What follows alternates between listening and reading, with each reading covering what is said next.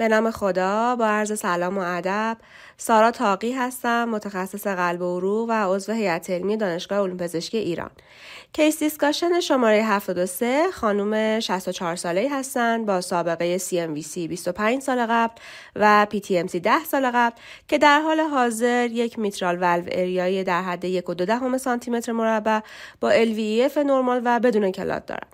در الکتروکاردیوگرام ریتم AF دارن با پاسخ بطنی قابل قبول و در فعالیت های روزانه هم بی علامت هستن و فعلا تحت درمان با وارفارینن.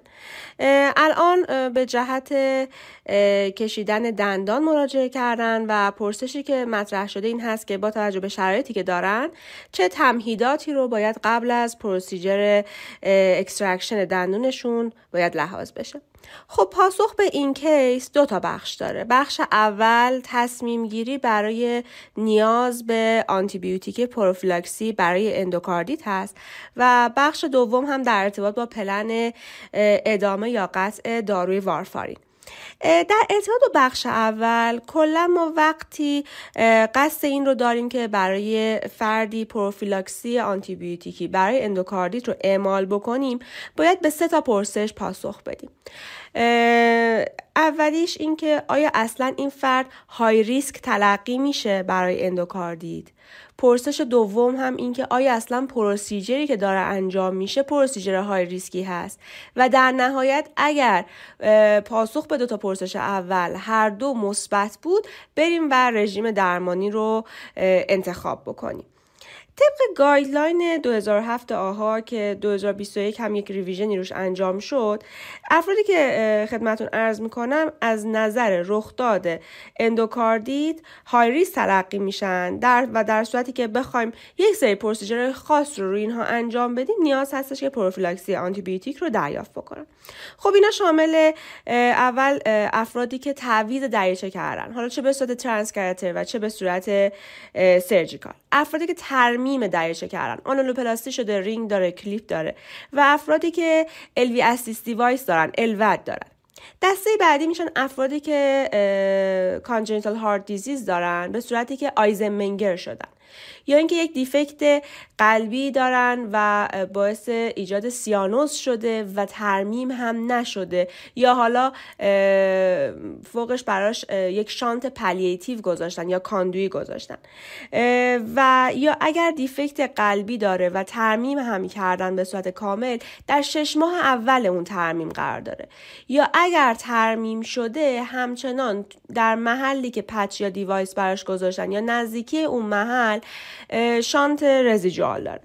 دسته بعدی میشن کسایی که سابقه اندوکاردیت داشتن و در نهایت هم کسایی که پیوند قلب شدن و الان valvulopathy پیدا کردن. اینها مواردی هست که در guideline به عنوان high risk برای اندوکاردیت تلقی میشن. دو مورد دیگر کتاب برانوالد ذکر کرده.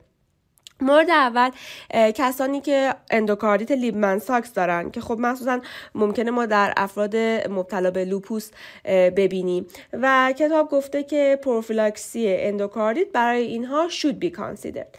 دسته بعدی که خب در edition جدید کتاب برانوالد حذف شده افرادی هستن که مبتلا به obstructive hypertrophic cardiomyopathy هستن. با گرادیانای بالا که در edition قبلی گفته بودش که عاقلانه است که اگر می‌خوان procedure دندان پزشکی انجام بدن ما پروفیلاکسی رو در نظر بگیریم. پس بنابراین طبق مواردی که گفته شد کسایی که ICD دارن پیس میکر دارن CRT دارن IVC filter دارن shunt های مغزی هیدروسفالی دارن استنت کرونری دارن نیاز به دریافت پروفیلاکسی اندوکاردیت نیستن. و خب تا به اینجای کار از اونجایی که case ما در هیچ کدوم از این category های high risk قرار نمی‌گیره این اصلا نیاز نداره که ما ادامه بحث رو بریم و از همینجا مشخصه که این فرد کاندید دریافت آنتیبیوتیک نخواهد شد. ولی فرضا اگر همین فرد در آینده MVR انجام بده و از اونجا که خب حالا هایری تلقی میشه می‌تونیم مرحله بعدی رو بریم. قسمت بعدی این بودش که ببینیم که چه procedure هایی اگر رو همین افراد high risk انجام بشه ایجاب می‌کنه که ما دیگه آنتیبیوتیک رو به بیمار بدیم خب برجسته ترینش procedure های dental هست. چه procedure های دندانی اون procedure هایی که بیاد به لثه روش دستکاری بشه یا oral mucosa دستکاری بشه که شامل چه چیزاییه مثلا extraction و کشیدن دندان دستکاری بافت periapical تخلیه آبسه یه جرمگیری حتی ساده. اینا مواردی هستش که خب نیاز داره اگر فرد high risk ما پروفیلاکسی رو اعمال بکنیم. بنابراین اگه فردی بخواد فقط برای تزریق بی‌حسی بکنه اونم تو بافتی که infected ه نیست. عکس بگیره عکس رادیوگرافی از دندون بگیره.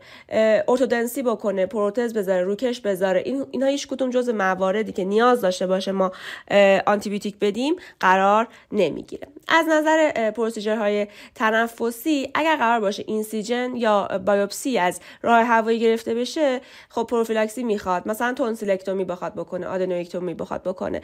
یا اگر حتی برونکوسکوپی به همراه بیوپسی بخواد انجام بشه. اینها مواردی هستش که پروفیلاکسی رو نیاز دارن. از نظر پوست و soft tissue و musculoskeletal اگر اینها عفونی و آلوده باشن و بخواد procedure روشون انجام بشه نیاز به پروفیلاکسی آنتیبیوتیکی دارن.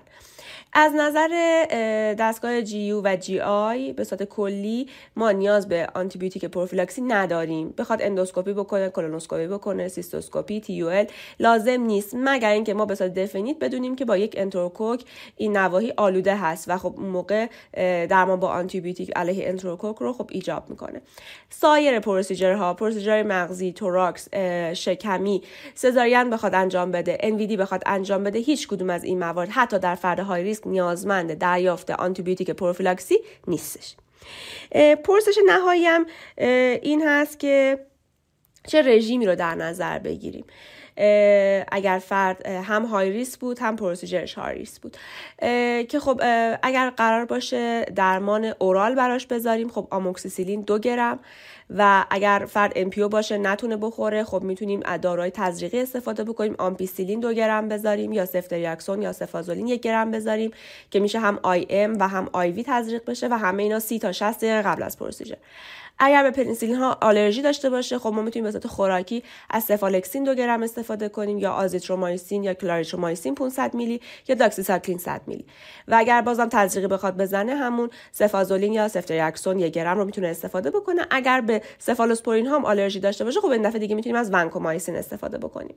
فرقی که داره برخلاف همه این داروها که 30 تا 60 دقیقه قبل از procedure باید به بیمار داده بشه ونکومایسین باید حداقل 120 دقیقه از procedure برای بیمار تجویز بشه. نکته که وجود داره اینه که کلیندامایسین از guideline به عنوان دارویی که برای پروفیلاکسی استفاده بشه خارج شده. خب تا به اینجای کار. case ما یک rheumatismal heart disease داره جزو category high risk حساب نمیشه. پس با اینکه می‌خواد extraction دندان انجام بده که خود extraction دندان یک procedure high risk ی هست ولی چون خودش در category افراد high risk حساب نمیشه نیاز به اینکه ما براش آنتی بیوتیک رو تجویز بکنیم نداره. این بخش اول case. در واقع بخش دوم که پلن ادامه یا قطع وارفارین هست. خب کلا در افرادی وارفارین مصرف می‌کنن و قرار یک procedure ی انجام بشه ما باید باز دو تا پرسش رو جواب بدیم. اینکه اولا بیمار در چه setting ی داره وارفارین استفاده می‌کنه و نکته دومی که قرار چه procedure ی براش انجام بشه. بیمار ما که قراره بره و تنها یک تک دندان single extraction رو انجام بده ما می‌تونیم وارفارین رو براش قطع نکنیم و وارفارین رو ادامه بده و بره procedure رو انجام بده. برای جراحی cataract هم به همین منوال هست. خب مشخصه باید قبل از procedure یک PT INR داشته باشیم مطمئن بشیم که در range supratherapeutic نیستیم و در range درمانی هستیم. reassurance رو به دندان پزشک بدیم و توصیه بکنیم که حالا یک هموستاز بهتر داشته باشه و اینکه برای حدودا پنج روز بعد از عملش و این extraction ش بیاد و آمپول ترانزامیک اسید رو با normal saline مخلوط بکنه. آمپول 5 درصد رو و به دهانشویه دو تا سه بار در روز قرقره بکنه تا پنج روز. اگر حالا دندان پزشک زیر بار نرفت یا اگر قرار بود ما سه تا یا بیشتر رو توی یک جلسه دندان رو extraction بکنیم یا اینکه اصلا procedure دیگری قرار بود انجام بشه جراحی شکمی داشت بیشتری ارتوپدی داشت خب مسلما نیاز هستش که وارفارین قطع بشه. برای اینکه ببینیم که آیا bridge لازم دارد یا نه خب طبق مطالعه bridge trial افرادی که pure AF هستن نیازمند bridging با هپارین ها رو ندارن و ما می‌تونیم خب وارفارین رو پنج روز قبل از عمل قطع بکنیم بیمار بره پروسیجر انجام بده جایگزین هپارین چیزی براش نمی‌ذاریم و بعد از عمل هم بدون حتی همون هپارین وارفارین مجددا براش شروع بشه. این فقط البته برای فردی هستش که مثل کیس ما فقط AF اما اگر فرد MVR باشه داستان متفاوته و اگر قرار از وارفارین قطع بشه حتما باید بریج تراپی براش انجام بشه. اگر فرد AVR هست خب اگر فقط یک AVR پیوره باز هم مثل فردی که AF ما می‌تونیم bridging رو براش انجام ندیم. اما اگر AVRی هستش که همراه با AF AVRی هستش که LVEF پایینی داره. AVRی هستش از نسل قدیمی دریچه هاست. cage and ball هستش. AVRی هستش. قبلا سابقه ترومبوز دریچه داشته. یا multi valve هستش این فرد مثل یک MVR نیازمند bridge هست. خب امیدوارم که این بحث برای همکاران مفید بوده باشه. از توجهی که داشتید بسیار سپاسگزارم.